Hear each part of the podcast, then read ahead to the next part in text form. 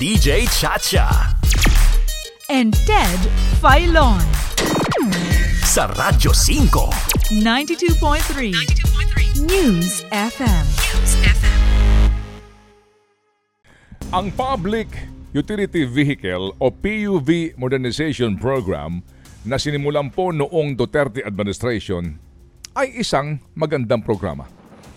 Adikain ito na mapalitan ang mga kakarag-karag na at luma ng mga tradisyonal at ilang pang modelo ng sasakyang pampubliko na bumabiyahe nga po sa ating mga lansangan para po sa kaligtasan at komportabling biyahe ng mga mananakay at tsuper at maging ang pangangalaga sa kapaligiran sapagkat sobra nga naman at madumi ang usok na ibinubuga ng mga makina ng mga lumang PUVs na ito. Maganda po ang programa. Subalit, napag-aralan ba itong mabuti ng gobyerno kung paano ito ipatutupad? At ang kakayahan ng mga maapektuhan na jeepney drivers at operators na makasunod sa programa? Hindi ito simpleng usapin ng pagpapagarahe lamang sa mga lumang PUVs, pagsasama-sama at pagbuo ng mga kooperatiba ng mga may individual na prangkisa mula sa LTFRB.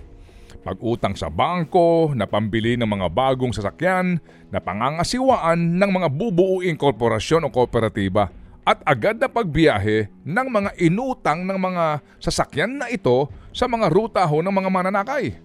Hindi ganun ito kasimple. Amin pong nakapanayam si Senador Grace po, ang chairman ng Senate Committee on Public Services nitong Marso Atres. At amin siyang tinanong kung ano bang naging maliwanag o klaro sa ginawa nilang pagdinig tungkol sa PUV Modernization Program na ito. Ito ang bahagi po ng aming panayam sa kanya. Ma'am Senator, ah, kahapon po, ano ho ang naging klaro sa hearing? Ano mga bagay po, ma'am? Go ahead.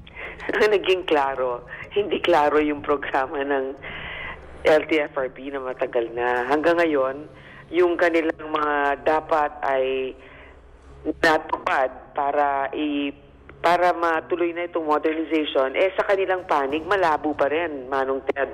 Ah, Unang-una, 8.8% pa lang ng mga ruta ang kanilang natukoy. Ito yung route rationalization plan o ang tinatawag natin naman pagdating sa sa mga probinsya, local public transport route plan. Eh, hindi pa nga ito ready until, kasi ang dami na nilang mga binayarang pag-aaral. Meron from UP, meron isang private um, company na hindi na tutuloy yung mga submissions. So ngayon, last year lang ay kinuha na nilang JICA para tumulong. Pero yung JICA, hindi pa rin nila malalaman yung mga, ah, hindi pa nila mabibigay yung pag-aaral na yan until two years from now pa. No? Kasi three years yung total.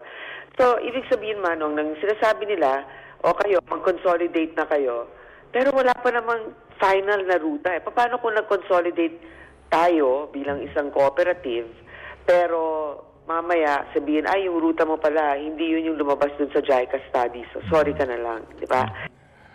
Mga kapatid, ang route rationalization ay isa lamang po sa napaka-importanting parte sa pagpapatupad ng PUV modernization program na ito.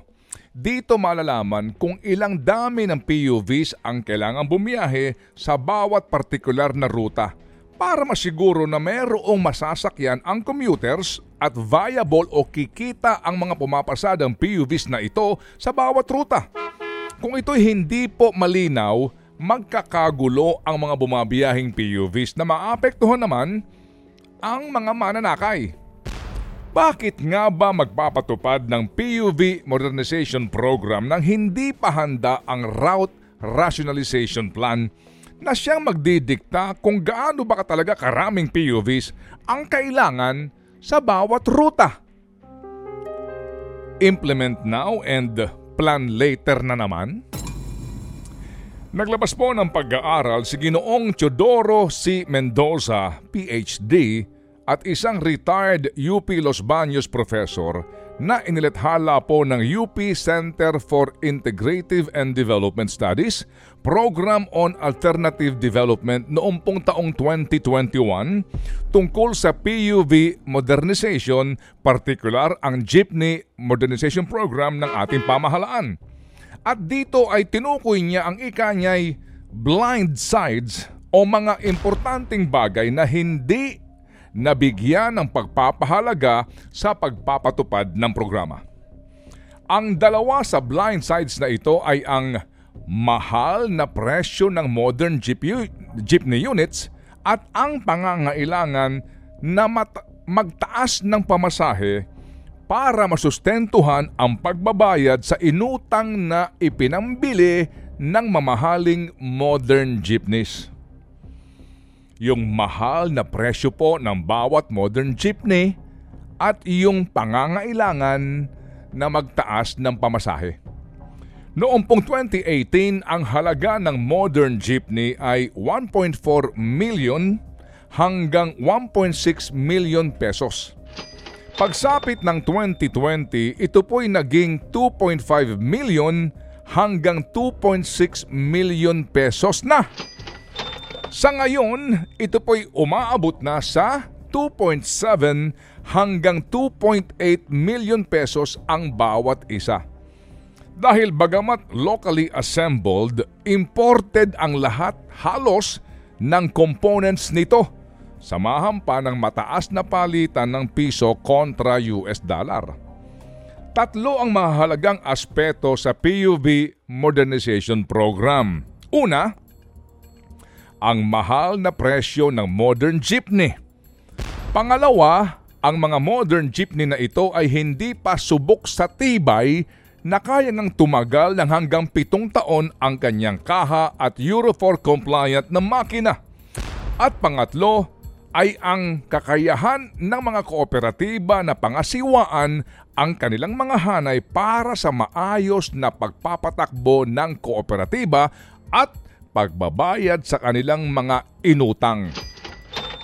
Nakasaad po sa discussion paper ni Dr. Mendoza na sa mga unang batch ng modern jeepneys na nagsimulang bumiyahe noong 2018 gamit ang Euro 4 engines, may mga nagiging mausok na ngayon.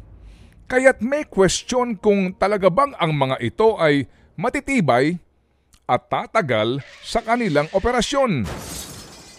Nabanggit din dito na dahil po ang mga units ay air-conditioned, may CCTV at Wi-Fi connection, nagiging mas mataas ang maintenance cost nito. At dahil nga po ang mga modern jeepneys ay locally assembled, at kaya lamang makabuo ng 1,000 units ng modern jeepney per year. Ang sinasabing assemblers, sa gantong bilang, ang ating pong local assemblers ano po, ay aabutin ng 70 taon bago mapalitan ang lahat ng traditional jeepneys sa Metro Manila. Habang aabutin umano ng 270 years bago mapalitan ng modern jeepneys ang traditional jeepneys sa buong Pilipinas.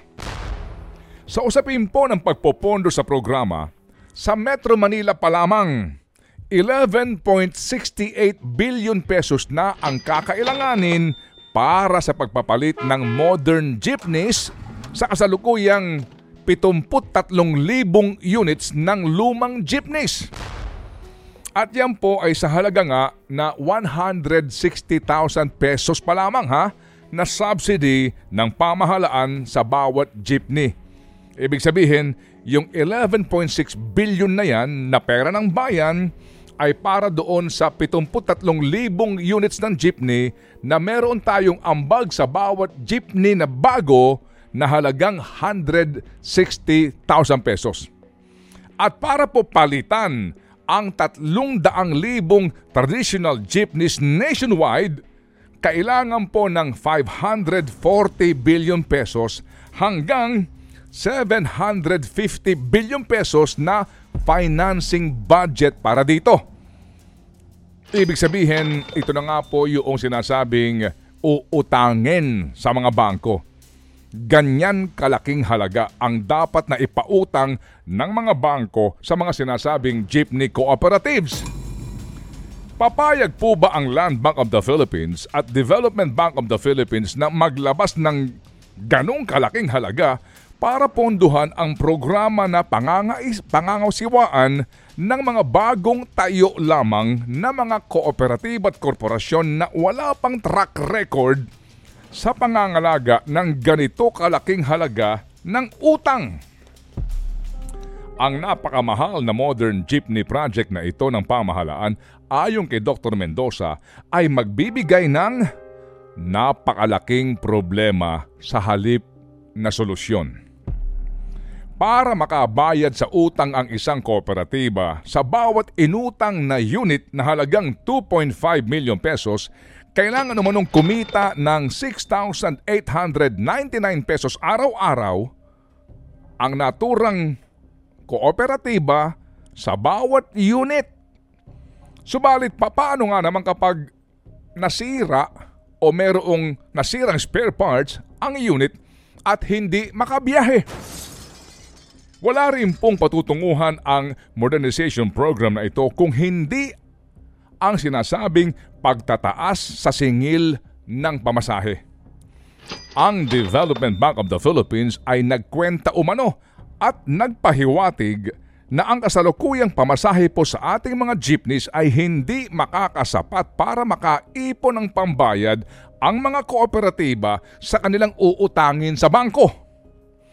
Ayon kay Dr. Mendoza, kailangan ng mas mahabang panahon at pagpaplano bago maipatupad ang ganito kalaking programa ng pamahalaan at kailangan pong ng napakalaking salapi ng bayan at pondo at mahusay na mga ngasiwa.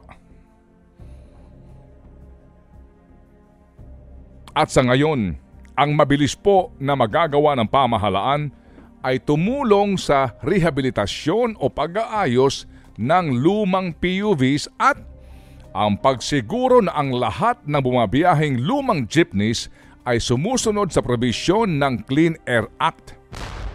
Sa usapin po yan ng smoke emission at ang pagsusulong ng pamahalaan po natin para nga sa ating sariling fabrication at manufacturing ng modern jeepneys sa halip na umasa sa mga imported. Samantala, sa amin pong kaisipan, bagamat inusod na po ng LTFRB ang deadline para nga sa consolidation ng mga prangkisa para po sa PUJs at UV Express, hindi pa rin ito nangangahulugan na hindi binabawi ng LTFRB ang lahat ng ibinigay nitong prangkisa sa mga individual operators ng PUJ at UV Express.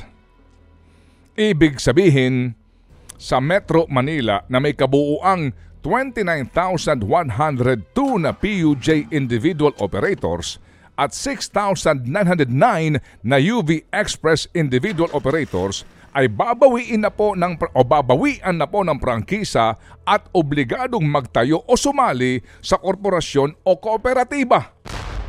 Tandaan po natin ha na bawat isang single driver operator na nagpapatakbo ng lumang PUV ay isang pamilya na umaasa sa kita ng ipinapasadang sasakyan.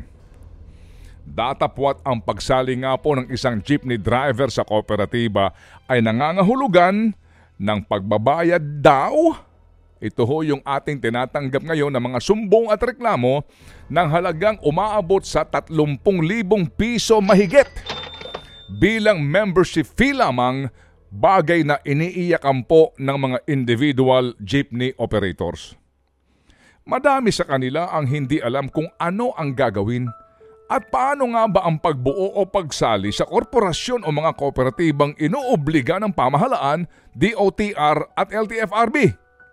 Dito pa lang po ay malaki na ang pagkukulang ng DOTR at LTFRB sa kanila pong responsibilidad na magbigay ng sapat na kaalaman at edukasyon sa programang nais nilang ipatupad.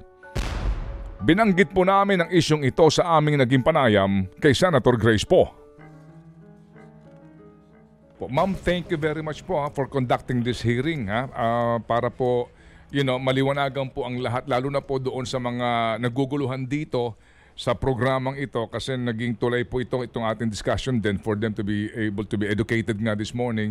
Isa po sa lambing nga nila, ah, wala daw po kasing man nagtuturo sa kanila from LTF. Wala bang hindi lumalabas ang LTFRB sa bawat grupo o magse-seminar ta ituturo sa- wala daw po kasing ganun din na outreach ang LTFRB ma'am ang lambing nila. Alam mo, tama po kayo. Mabuti pinaalala mo sa akin. Manong, isa yan sa dapat natin ah, tutukan, no? Mm-mm. Kung kami nga mismo nalilito kami dito sa mga requirement ng LTFRB, eh, eh yun pa kayang mga ah, ibang drivers natin, di ba? Mm-mm. Marami dyan sa mga order na yan, English pa. Ah, may abogado ba sila para sabihin sa kanila, eh ganito yung kailangan mong gawin. So, yun nga sinasabi natin, ito, itong sa- sasakyan hari ng kalsada na ginagamit ng karamihan natin mga kababayan pang masa, sila mismo talaga, mga masa. Eh, walang, wala man lamang technical assistance o kaya Opo. ah, free legal assistance ang LTFRB. Ngayon po ang pangalawang araw ng isang linggong welga ng jeepney drivers at operators na tumututol sa uri po ng pagpapatupad ng PUV Modernization Program ng Estado. At kahit po maituturing natin ang welgang ito na pahirap sa mga mananakay at masang Pilipino, masisisiho ba natin ang mga jeepney drivers at operators sa kanila pong ginagawang pagtutol sa pagpipilit sa kanila ng gobyerno na lunukin ang isang proyektong hinog sa pilit. Pag-isipan po ninyo. Think about it. Ted Filon at DJ Chacha. Ngayon, nasa Radyo 5, 92.3 News FM. Monday to Friday, 6 to 10 a.m.